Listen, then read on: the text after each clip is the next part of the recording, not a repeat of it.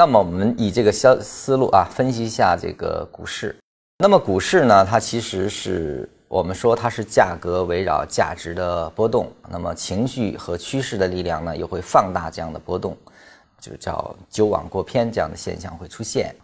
参与者大体上来分的话呢，是价值投资。整个的过程你会发现，它就是价值投资者和趋势投资者之间的博弈。当然。这里面其实还有一类投资者叫情绪投资者，他在这里面起到一个推波助澜的作用。情绪投资者其实更像是乌合之众，那么哪头胜了，他可能更倾向于哪头。他是一个被市场训练者。我们这里面说的价值投资者和趋势投资者呢，这是偏理性的，他有他自己的规则。市场的整个博弈呢，其实就是这两大类的博弈之间。进行的一个循环往复所引发的市场的一个运动，情绪是强化了这两者之间的一个关联性，它的一种偏离度啊，造成一种偏离度的。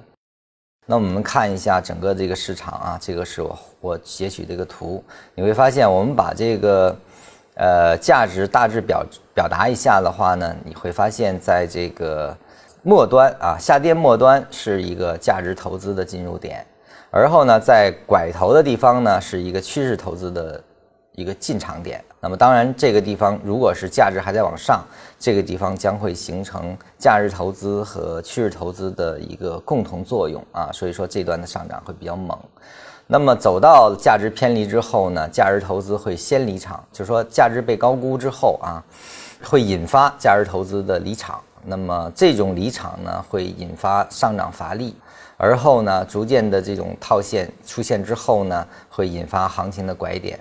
而后，走到右侧之后，行情的右侧，那么趋势投资者呢也会离场啊，也会出场。呃，而后这一段呢，就是价值投资的不断离场，以及趋势投资者的不断做空所造成的更大的一个下落。末端都是情绪投资者的进入。情绪投资者你会发现，他都是在末端进入的。那么，比如说他们的为什么我们要关注情绪？就是情绪化的最后，它都是带来的最后段啊，最后段它不对被强化之后的情绪才会被表达啊。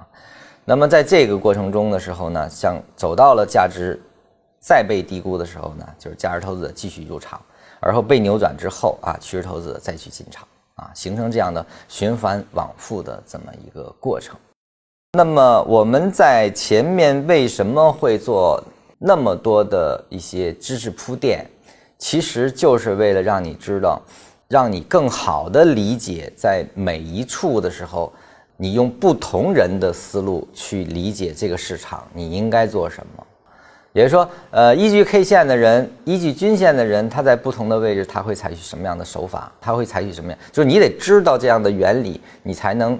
比较清晰的知道这个地方是谁在做哪类的交易，所以因为我们对整个的运动进行了这种博弈思想下的这样的一种视角之后，你就需要对参与者每一类参与者他的行为导出的基本模式和他的基本逻辑要熟知，你才能对当下的市场处于哪一个合力的结果拟合的结果啊有一个清晰的。认识，所以说前面的都是铺垫。